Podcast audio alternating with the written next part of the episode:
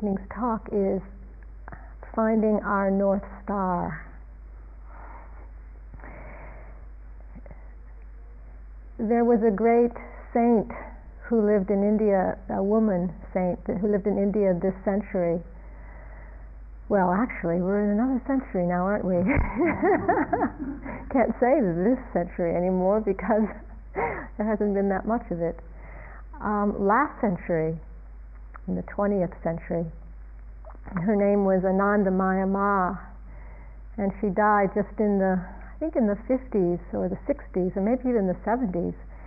Um, I didn't have the opportunity to meet her, but I've been very inspired by her teachings that have been left. And one of the things that I read that she said was that there are two currents or streams that we can find ourselves flowing in. And she said the first, the first current or stream is that of the world, the current of the world, where want follows upon more want. We just get involved with more and more want, and we never really find that lasting fulfillment. But yet, that sense of want is perpetually stimulated, really because there is that sense of inner lack and so we're continually looking for more, wanting, wanting, wanting. And she said the second current is the current of one's true being. And she says this current is what establishes one in completion. She says if one endeavors to fulfill, to fulfill oneself by entering the current of true being, this current will lead one to perfect poise of one's own true being, to a true sense of completion. By coming here to the retreat, in the way we enter into the stream of one's true being, there is a natural, there's a natural shift from the world to coming into a place of some renunciation actually quite a lot of renunciation being here. A lot is taken away that we're used to having in our lives, a lot of choices that we're used to making. So, in a way, we've entered this stream here and left the world as we know it behind. And we're coming into a place of truth or trueness, true in our true being or what may also be called the Dharma, the Dharma or truth. But what happens here really only makes a difference if when we go back to our lives, something changes. Something, there's a difference when we go back. And perhaps there might be a way that we can find the Dharma or the truth in our life, or we may say, find a way of bringing our life into the truth or into the Dharma. But I think what truly happens is that we recognize that the world or our life in the world is already flowing in this Dharma stream. That the world is always flowing in this Dharma stream. And it's really just shifting our perception or changing our view just a bit so we can see that, we can recognize that, and we can open to this current, which then becomes the current of our true being, the current of truth. And when we truly awake to this Dharma current, when we wake up to that fact that this is truly what's happening in the world, then the choices that we make in our lives can be informed by truth or by Dharma. We say that our choices can be informed by wisdom rather than by ignorance. Wisdom rather than by not knowing or confusion or delusion, which is often what our choices can be made from unless we are connected and in touch. When our choices are connected with wisdom, they come from a deep place of knowing within ourselves, a deep connection with ourselves. And they're connected with our deepest longings and that which is truly important for us in our lives.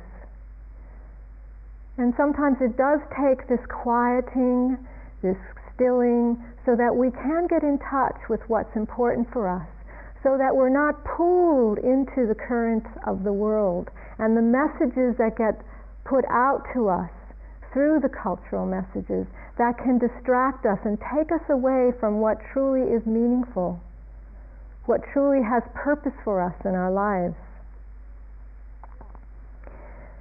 When I was reflecting on this, I was thinking about when I was growing up in a suburban town in a place called Ohio. Ohio in the United States. It's funny to say that in England because I don't think that many people know where Ohio is, and it's a funny word anyhow. But that's where I was growing up in the Midwest of America. And I don't think that it didn't. I don't have a sense in reflecting on it, on it that there really were many messages coming from a deep place of wisdom. It isn't my my memory of what was being taught to me or how I was being uh, uh, informed as I was growing up. And so I was desperately looking for some guides or some way to, uh, to some signpost, some some uh, uh, reference points to know how, which way to go, how to how to direct myself. And the only thing that seemed to be available were these um, magazines for for young women called like Seventeen and Mademoiselle and um, the Cosmopolitan wasn't out then. It was a bit even when it came out, it's much more sophisticated than for a 13 or 14 year old. I hope. And really, this is what I spent my time reading and looking at, thinking that the messages that were coming through the magazines were really giving me some good, informed information about how to grow up as a young woman in the world. And when I reflect on that, I think about how, how distracting and how distorting that was for me as a, as a young woman. The messages of beauty and, and, and popularity and, and materialism and, and success.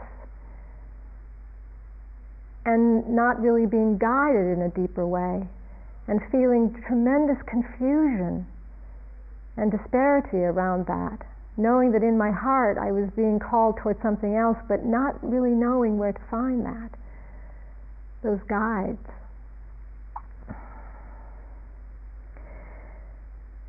So when we're in touch, when we're really in touch with our deep longing, with what's true for us, we can have some sense of vision or sense of purpose, some sense of direction for ourselves in our lives, whatever that is.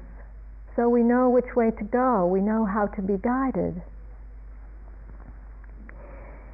In the Buddha Dhamma, one of the Eightfold one of the factors on the Eightfold Path is called wise intention. Wise intention. And intention, when the Buddha spoke about this and pointed about to this, is very much involved with knowing how to direct our actions, knowing how to direct ourselves in our lives in a way that's going to bring about wholesome and beneficial results. And in a way that's going to shape our lives in a way that really feels uh, true, true to the Dharma, true to the way things are. Wise intention really is when the mind is turned towards the wholesome or turn towards the good, which brings about these wholesome results in our lives. And the Buddha spoke about three wholesome intentions, particularly. The first being the intention of renunciation, of letting go, letting go of the wants, letting go of the desires that mislead us, that misguide us. Talked about the intention of metta, the intention of loving kindness, the direct, directing that intention both inwardly and outwardly. And the third intention we spoke of was that of compassion the intention of facing suffering, facing the painful, and feeling, allowing the compassion to arise around that. So when the mind turns towards renunciation, the result that we get is non attachment, letting go, non attachment. When the mind turns towards metta, the result is one of non ill will, non hatred arising in the mind. And when the mind is turned towards compassion, the result is non cruelty. There's no cruelty or harm or suffering that happens from that. And so, through coming to the practice, we can cultivate these three wholesome intentions, which really embrace a great deal of action that we participate in through the day. Coming to the retreat itself is already a wise intention. It's already an intention that's going to bring about quite a beneficial result in our lives because it embraces the renunciation, the metta, the compassion. And each moment that we're here, in a way, we're really practicing each of these three things strengthening, reinforcing these three intentions, which then bring about these wholesome or these beneficial results for us. And not only for us, the ripples of those actions then go out and touch other people that we come into contact in situations that we come into contact with and have very powerful results. Each intention each intention that arises in the mind is like a seed with tremendous potential.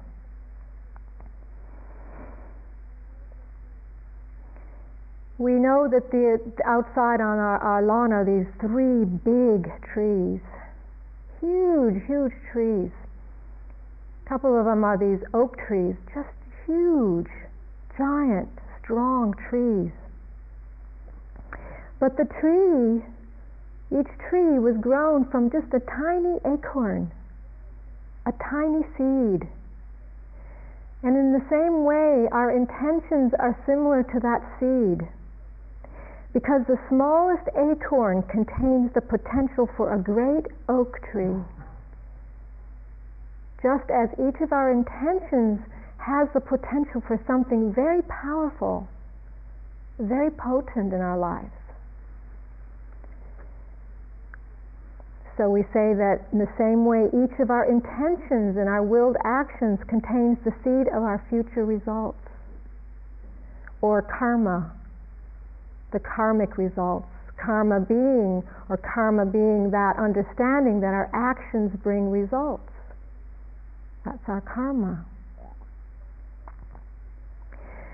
So these intentions are what give shape to our lives they give shape to our lives, so we have to be very watchful, very mindful of the intentions that arise in our mind. How are we directing? How are we aiming these intentions as we go through the day? If we are in touch with the Dharma or the truth or wisdom, the wisdom within us, then this wisdom is going to influence those intentions and this is what's going to make a difference to the quality of our life. For example, if we have intentions without wisdom, that influences the quality of our life. Can use the example of a thief in a house. This thief has very, very clear intentions for what it wants. Not only does it have a does the thief has a, have a clear intention, it also has a great deal of mindfulness, a great deal of concentration. These are the factors that we're developing. But not much wisdom.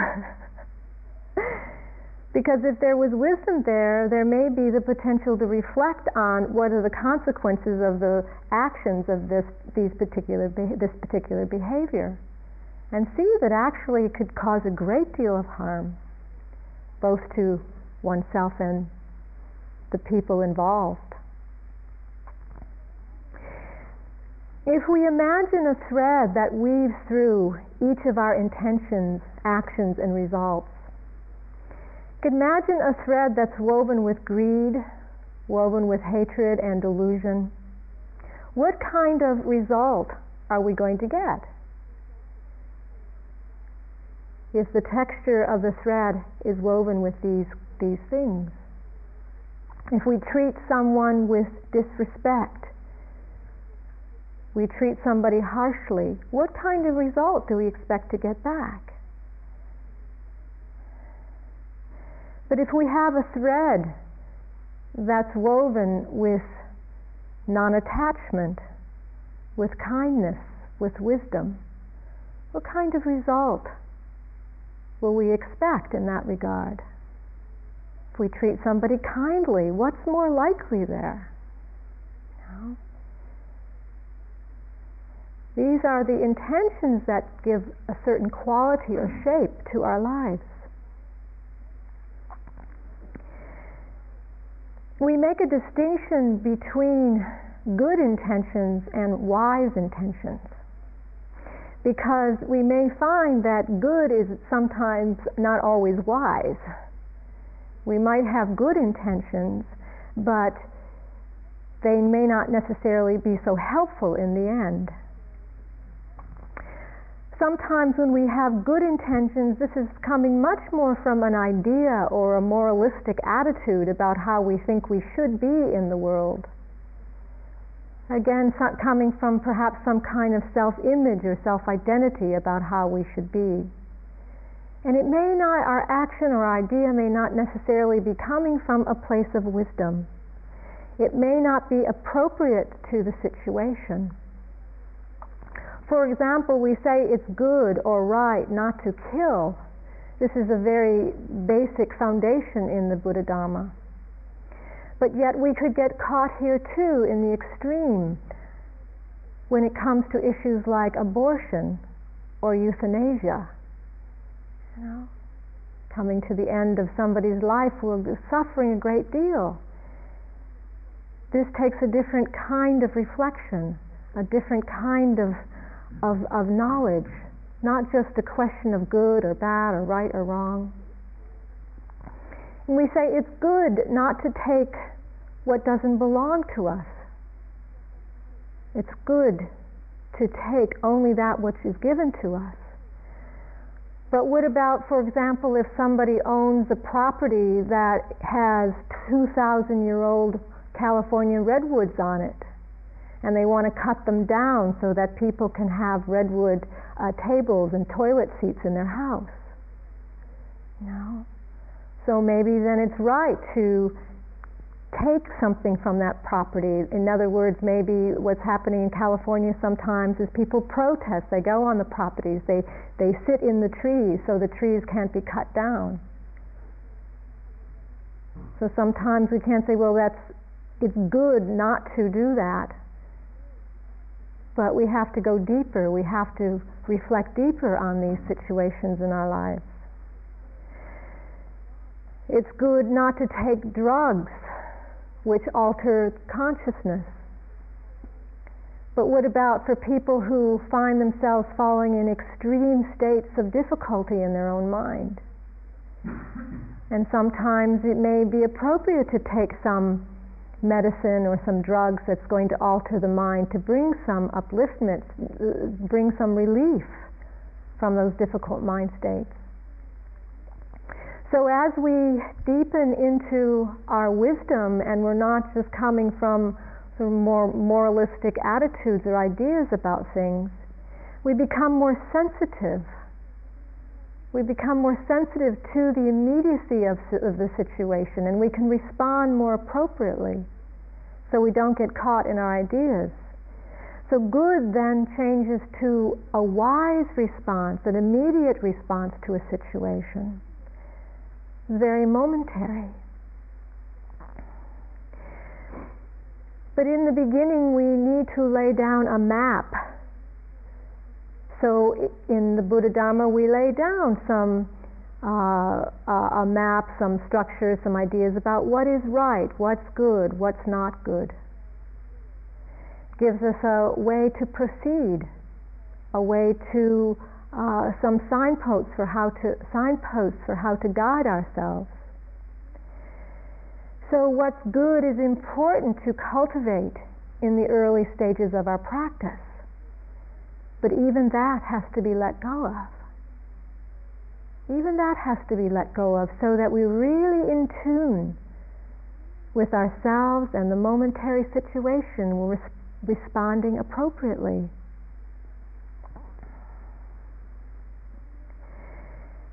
When we're going into new territory, when we're starting to explore in new territory, we need some kind of map. We need some kind of, of uh, guide, guidance, to know how to go. And in this way, the Buddha laid down a map for us to follow. So that we don't get lost as we're going along the way in this kind of unknown new territory. Because if we don't have some kind of idea, some kind of map, then we can easily get lost in our old habits or old ideas of what we think we should be doing or where we should be going. And it would be hard to charter new territory in this regard. So, in the same way, for our lives, it's helpful to have some kind of vision, some kind of sense of direction or meaning for where we're going, what's important. And it can be useful to take time for ourselves at times and, and think about this, get, get a sense of some direction, some vision for ourselves of what's important, what's truly important when we really connect with the deepest longings in our heart. Sometimes I have in last years it's been suggested and I've taken on this question, asking myself this particular question of what would what would I do if I only had six months left to live? If somebody told me, like right now, I only had six months left of my life, what would I do? And I find that at times in my life when I'm wanting some sense of, of direction or purpose, it, it's very helpful for me to ask that question of myself. Well, what's really important? What, what, would I, what would I feel I had to do before I died? And this can really give some sense of urgency so that we're not just wasting our time.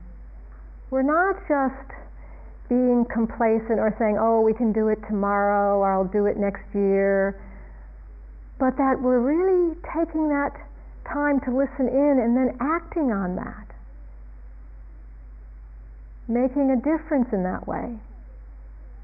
It's also an interesting test just to find out what we're still kind of attached to, what really feels important for us to do before we die. And it's good, it's good to fulfill those desires when they come from this deep place. Stephen Levine, who's one of the teachers in America, has written a book in the last year or so called A Year to Live. And it's his reflections on what would it be like if he lived his life right now in a way that he only had a year to live. And how would this change the quality of his life? And it's an experiment that he actually took on for himself and then wrote about and, and produced a, a guide, a, a manual for other people to follow. To wake up, to help us wake up, to feel some sense of urgency about this time that we're alive so that we don't become too complacent because the time is now. We don't know how much longer we have to live. We can say, oh, yeah, well, it's a good good fantasy, six months left to live, you know, I can play with that one. But what if it's true?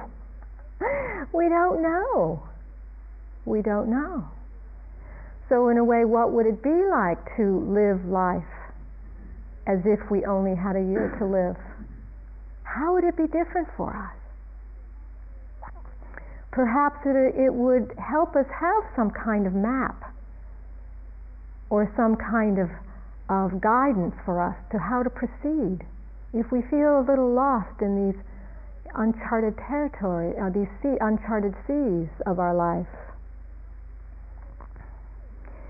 So it's helpful to give some time and reflection so that we have some kind of vision. And it doesn't have to be grand, just something so we know which direction we're walking in. Once we get some sense of direction, and it could just even be for the for the for the week, just till the end of the week. How do I want to be here this week? Then we must have the intention or the commitment to follow it. When we get in touch with these deeper longings, then we need to act on it, which is the next factor because it's, we can spend time looking and reflecting on what we like and the vision and the fantasy, but perhaps we don't really feel the deeper motivation to act on it. So we must have the intention. An intention in the Buddha Dhamma is the active element of mind that directs the energy, that aims the energy moment to moment to moment. And intention is actually, it's considered a mental factor that arises in each moment of experience. And we can feel it when we get quite sensitive and we, we reflect in our meditation, we can actually almost feel the energetic impulse that arises when we're about to act. It's that about to moment it's an about to moment.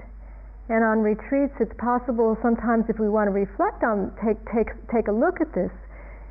It's like when we're reaching for a door, and just as we touch the doorknob, we can feel that impulse to move the hand, to, to shift the hand, to grab the doorknob. It's actually an impulse or an intention that we can feel energetically. And it arises in each moment when we're sensitive, when we're in touch. And it's this intention that can connect us with what is important for ourselves in our lives. When we're in touch with it.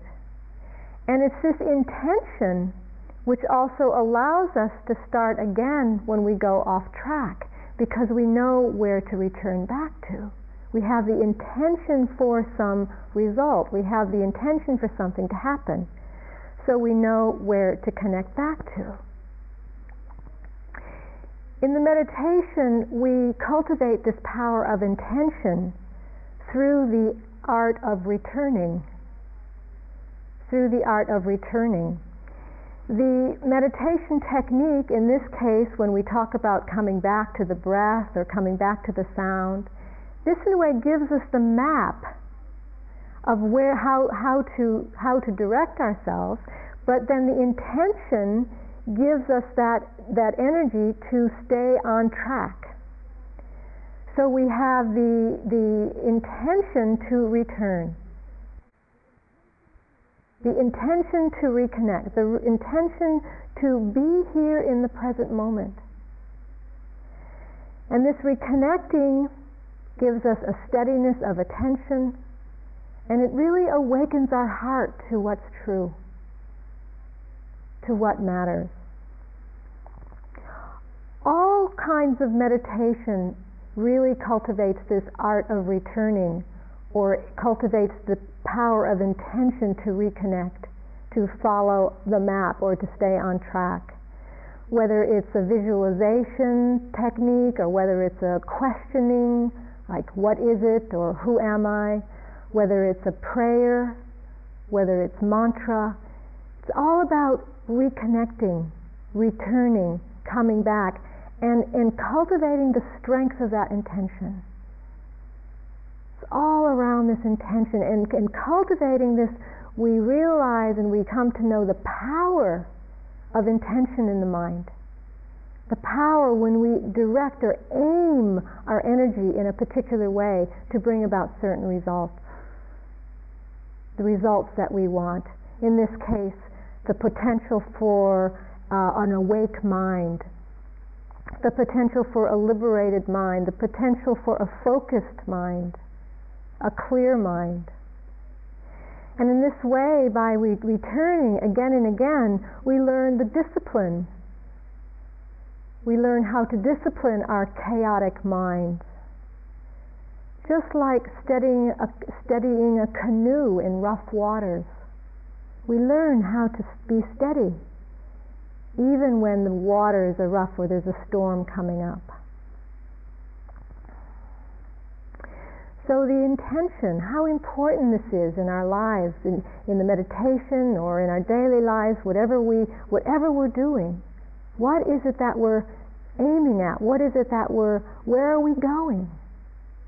Where are we going? But yet there's a very special key in finding the balance of working with intention.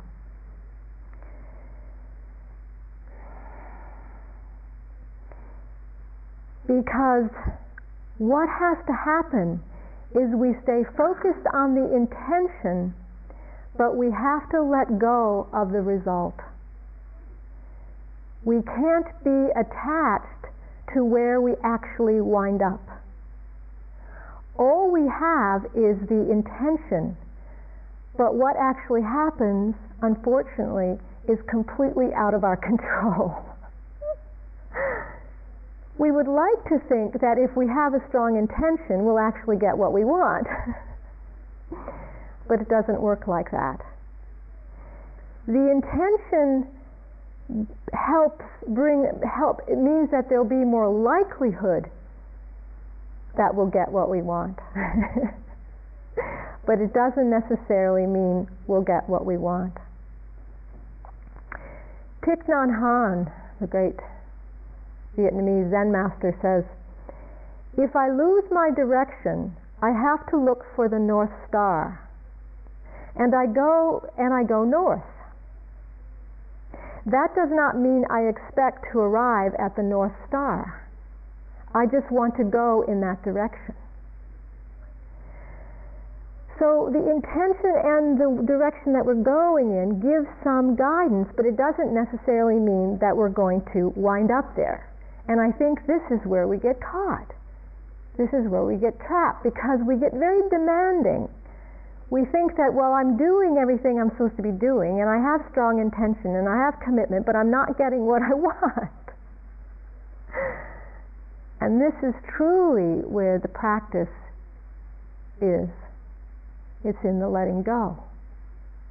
It's in this balance of the intention and the letting go. But I think we often forget about the letting go part, the letting go of what actually happens. If I actually expect to arrive at my destination and something else happens, it's likely I'm going to be quite angry and quite disappointed, depending on how attached I am to that result. And if I'm really attached and I'm caught up in my anger and my disappointment, what happens? I miss the wonder of the journey. I miss the magic of the journey. And it seems that we so often do that. We get so fixated, so caught up in where we're actually trying to get to or what we want to see happen or the result of our action, and we forget the joy. We forget the joy, we forget the wonder, we forget the mystery of the journey,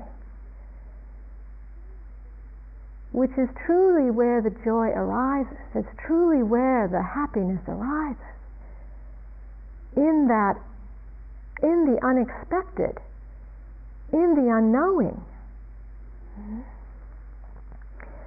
one time, and I, I've, I've told this short story before, but one time I was flying from the east coast of America to um, San Francisco. And, you know, I, I fly fairly often, and so it was just a routine flight. And when we were getting near the Rocky Mountains, something was happening. I think we were running out of fuel or something. And what and what came over the loud over the loudspeaker was the captain saying, um, "No, we weren't running out of fuel." I that's a little dramatic. I think it was just there was too much fog in San Francisco or something, and we couldn't land. But so the captain came over the loudspeaker and said um, we're going to be landing in Las Vegas, you know, in about half an hour. And I and I, I'd never been to Las Vegas before. and so I thought, oh, that's interesting. I've never wanted to go to Las Vegas. I've never had any interest in going there. It's not really my cup of tea.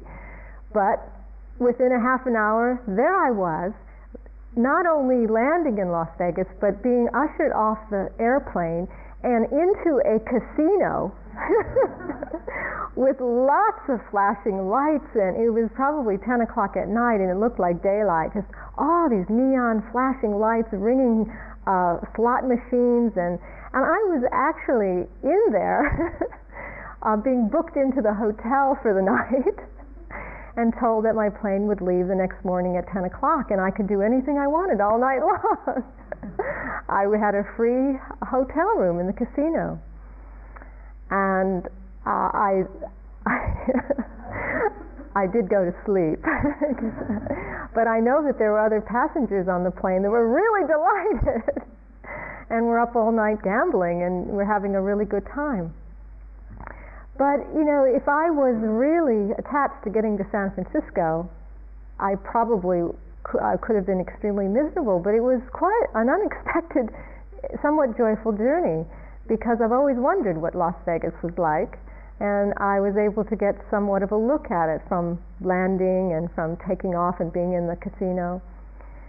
So we don't know, but yet there can be such um, serendipity when we really are able to let go.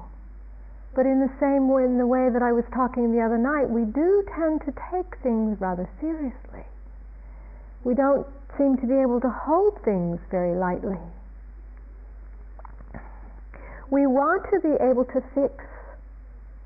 We want to be able to say, yes, I want this, and why can't I get it? No. Very hard to let go. I like to tell the story of, of what happened um, one time when I was home and I was uh, with my, my family on my father's boat, my father's yacht, it might be called. I guess it is about 36 foot, so that might be called a yacht. But we were out on the sea and as I we the whole time I was growing up, my father had a boat. It got bigger. Seemed like it got bigger each year as I was growing up. And I was this was about um, maybe eight years ago, and we were out on on the sea on the lake, actually Lake Erie. And my father asked me if I wanted to uh, command the boat, which I've never done in all the years. He's he's always done it. So I thought, yeah, what the heck. So it was, like I said, a big boat. So I was on top. He was sitting next to me. And um, he said, All you have to do, there's a compass. And he said, All you have to do is keep the needle on north. Keep the needle on north. And I didn't actually have to look at anything else but the compass.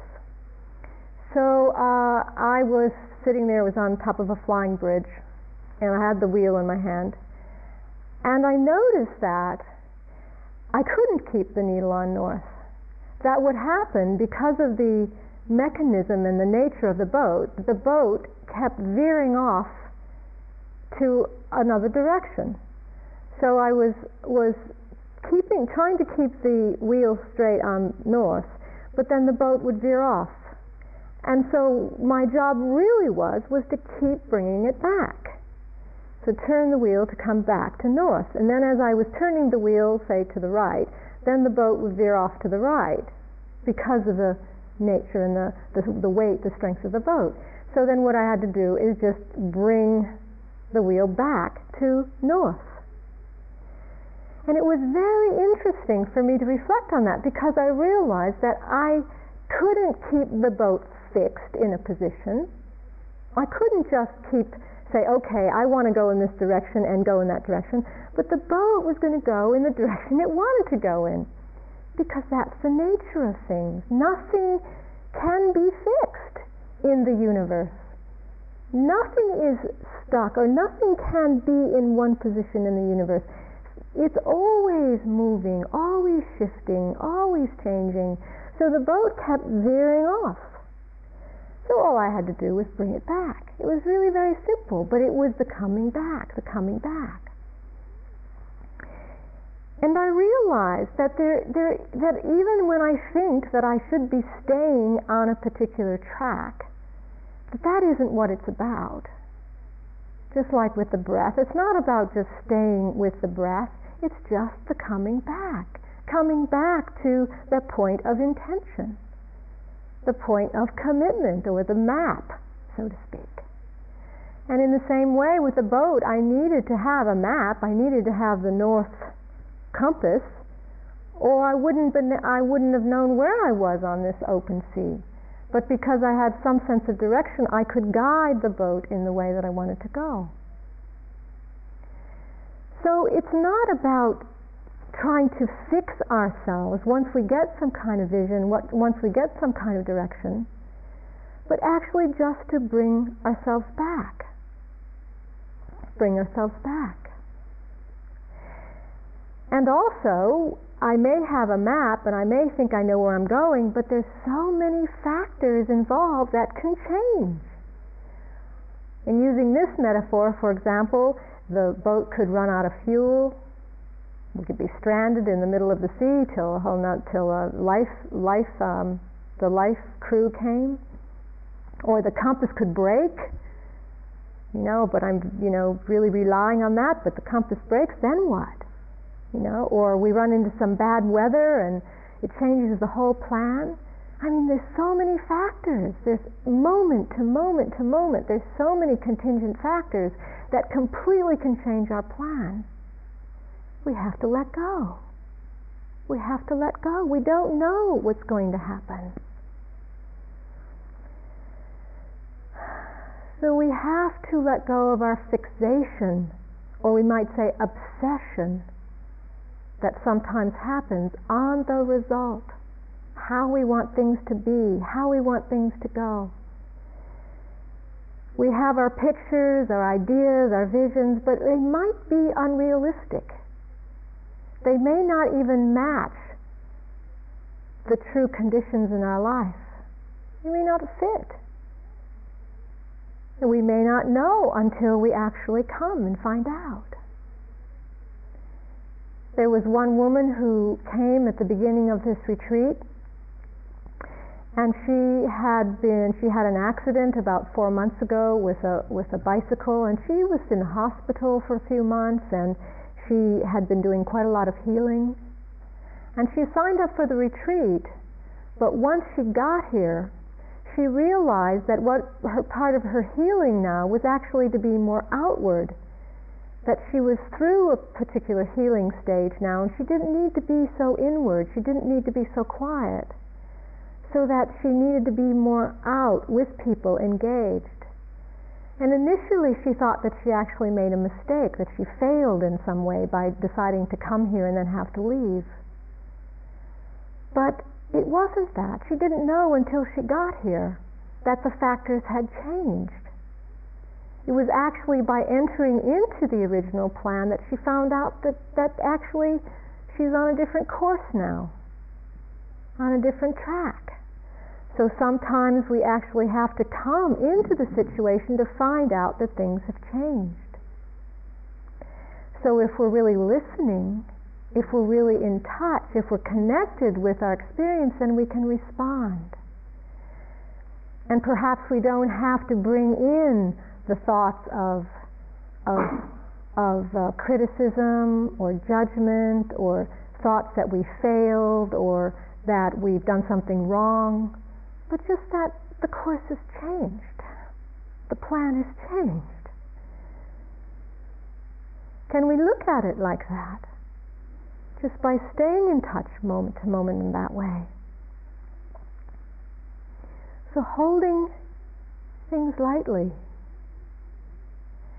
Because if we do, it's likely that we'll be less reactive, we'll have more clarity of mind to really approach the situation in the moment, and we won't be blaming ourselves and making ourselves wrong and taking things so personally, and then feeling all the shame and the self pity around that. It's just that things change. When I hold on too tightly, too tightly to the result, I'm taking too much responsibility for how things go. And this really strengthens that sense of self and I am and I want and I need.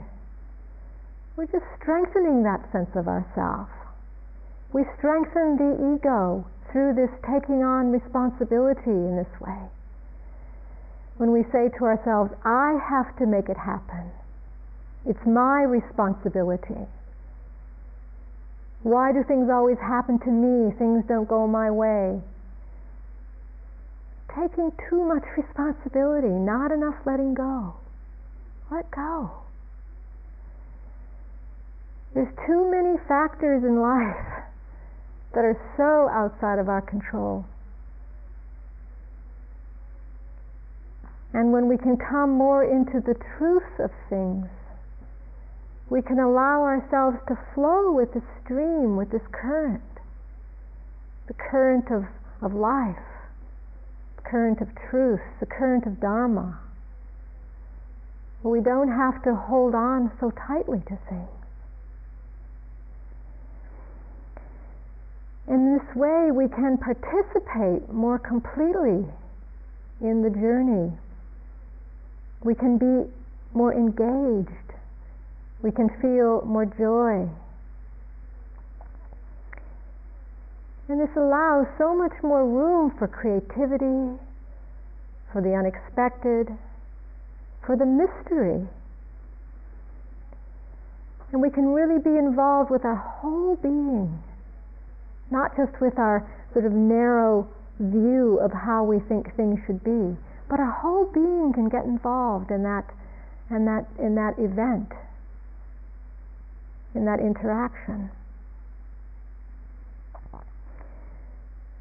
The intention directs the energy, and the letting go is the wisdom we bring so that we don't suffer. We don't suffer from holding on too tightly.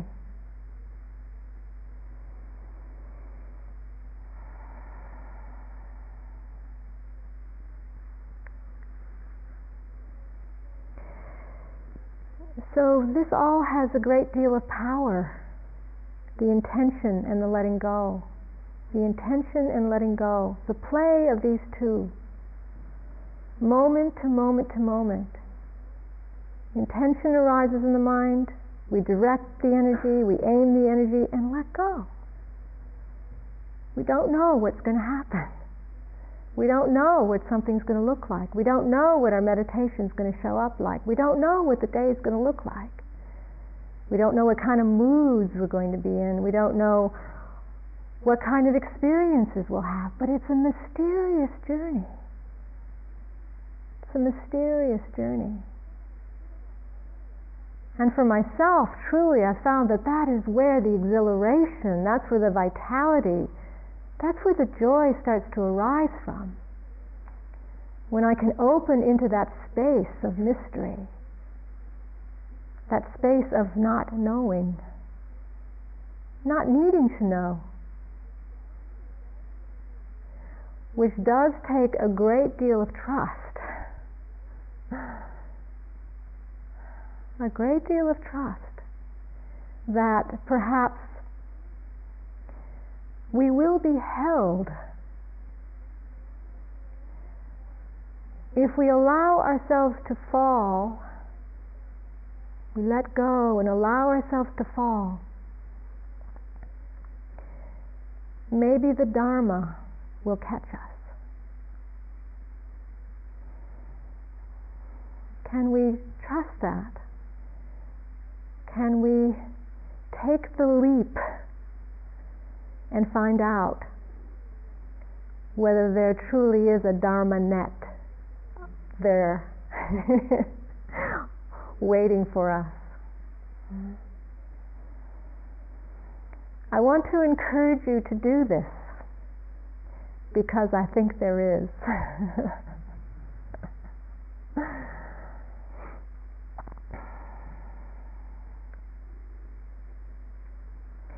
I think I'll end there. Let's sit for a few minutes together.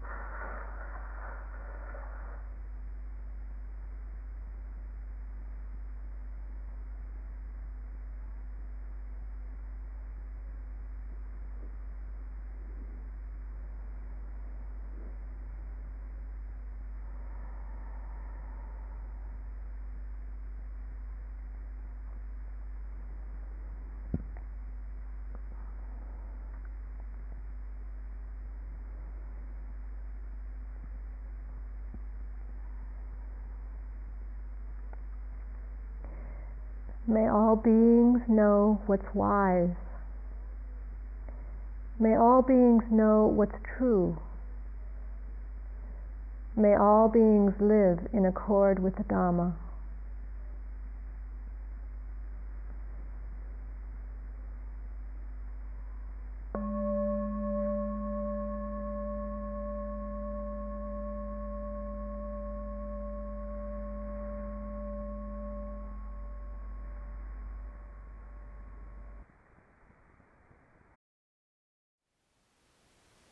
Thank you for listening.